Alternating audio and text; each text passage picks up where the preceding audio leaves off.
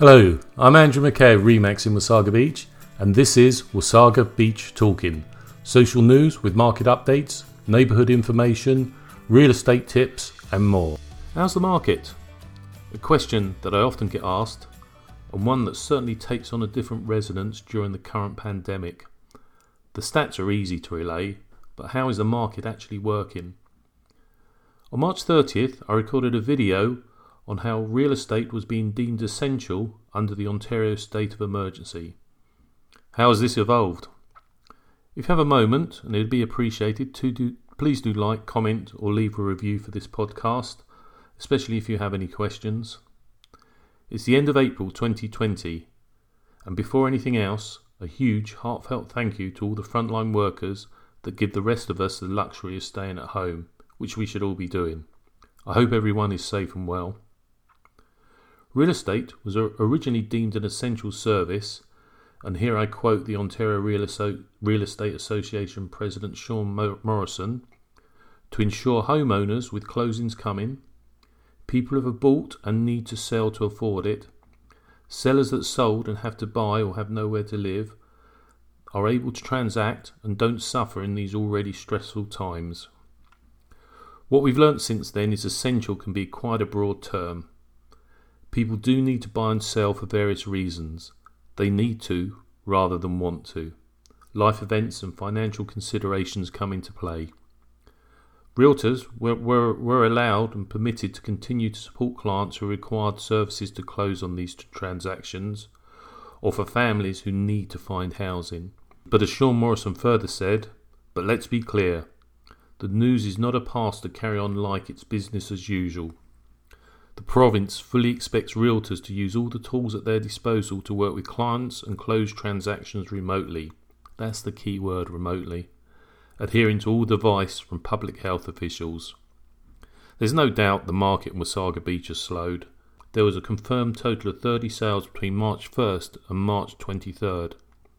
This was slightly above the 2019 figures, as had been true in January and February. The market was definitely heating up. Then the state of emergency was announced on March 23rd, and a total of only three sales were reported between March 24th and March 31st. The first three weeks of April in 2019 saw a total of 28 sales, but this year, between April 1st and April 21st, the same period, the figure was 16. Considerably lower, but there's still an active market of sorts. The good news is the last week just gone compared to the previous seven days has seen an upswing as people get used to the new norm for buying and selling. This week we saw 14 new listings, last week only 8. Last week 8 homes were conditionally sold, this week 10. And the biggest increase has actually been in firm sold listings, up from 3 to 10. It seems as though the initial shock has worn off and we are all adjusting, both consumers and realtors. Now, how are realtors working with buyers and sellers to keep everyone as safe as possible? First, we ensure the buyer or seller is essential. There's essential service screening questions. That's a nice phrase. Which include Have you sold your home firm at this time? Do you require the purchase of another home prior to your closing? Do you have access to accommodation for a temporary housing? Also, have you purchased a home firm prior to March 25th, 2020 and are financially dependent on obtaining a buyer to purchase your current home prior to your upcoming purchase closing? Ongoing, the process obviously starts with listings. How do we work doing this? How do realtors work? As before, we research all online data about a home, but maybe in a little bit more depth, we have to get every ounce of information available and the initial meeting with the sellers will be via Zoom. Also, apps such as FaceTime mean a seller, a homeowner, can give the realtor a tour, tour of the home. All no face to face contact. If a physical visit is necessary, the realtor will take all precautions, and there still doesn't need to be a face to face meeting.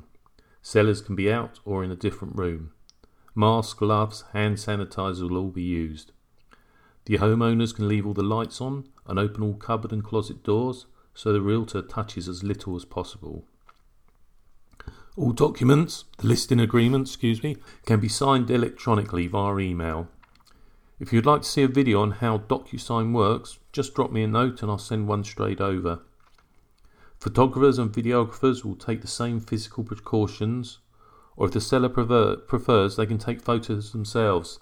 Bars at the moment, bars definitely understand there's marketing limitations. It's not business as usual. Now, whoever enters the property and also the sellers will be asked to sign a release of liability form slash waiver. This is a document for everyone to acknowledge the voluntary health risk they are accepting by having people into the home or entering the home, and they will not legally hold another accountable at a later date. Promoting the listing is very much online, as it was before COVID 19. Realtor.ca, brokerage and personal websites, social media such as Facebook and YouTube, and we can send direct emails with links, direct emails to buyers, potential buyers with links to the listing, the 3D tour, etc. Now, the purchasing process. And before we talk about that in detail, remember that a huge number of people already buy their home and they've never actually seen it. I'm sure there's some quizzical faces. Just think about new home builds. They generally work from floor plans and maybe a model. The majority of models, though, aren't the actual floor plan that buyers eventually purchase. They're just showing finishes, the type of building, etc. With resales, houses on realtor.ca, we ensure that all available materials about the listing have been reviewed thoroughly by potential buyers. Pre COVID 19, buyers would see a number of houses just, just in case. They may be interested in three or four, but they generally try and see six, seven, or eight just to get a wider choice.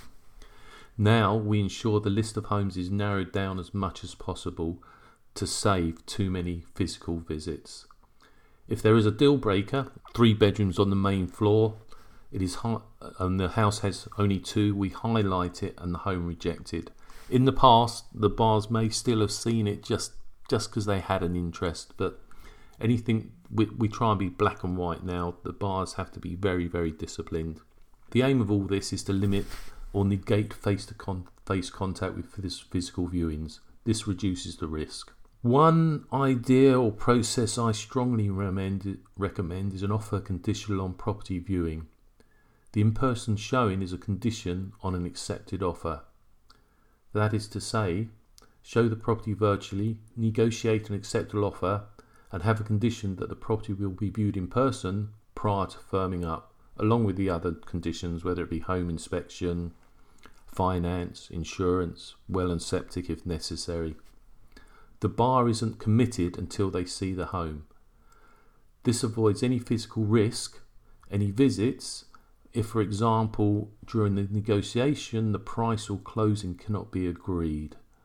That there, you know, there's it worries me that I take somebody into a house, they uh, they buy they put an offer in and for example it's 20% below list or whatever and the price just cannot be agreed the uh, offer doesn't uh, get accepted and the buyers look elsewhere i'm concerned four or five days, days later a buyer or seller gets ill and it's traced back to that visit that could be completely avoided if it was a conditional offer as i just mentioned then the nuts and bolts are in place. However, some buyers understandably do want to physically view a house before an offer, and as long as they are essential buyers, all the previously mentioned safety protocols are followed. Waivers are signed, masks, gloves are used, hand sanitizer, lights are left on, cupboards left open, and definitely social distancing. As with listings, all buyer agreements and offers can be signed electronically. Finally, we do have measures in place where the lawyers will work electronically to reduce any face to face meetings leading up to closing. Uh, we keep revisits to a minimum or zero if not really necessary. Keys will be left in a lockbox at the house on closing. Again, just minimizing face to face contact. All offers should have the COVID 19 clauses to cover events outside of the bar and seller's control. For example, if lenders or the land registry office is, is closed and deemed non essential, then delays can be in place actually on the offer.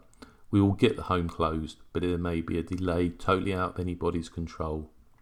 If you'd like to see a copy of these clauses or do have any other questions, please do contact me. As always, I hope this was useful and stay safe. I'm Andrew McKay. Thank you for listening. You can contact me at 705 441 3179 or Andrew McKay at remax.net.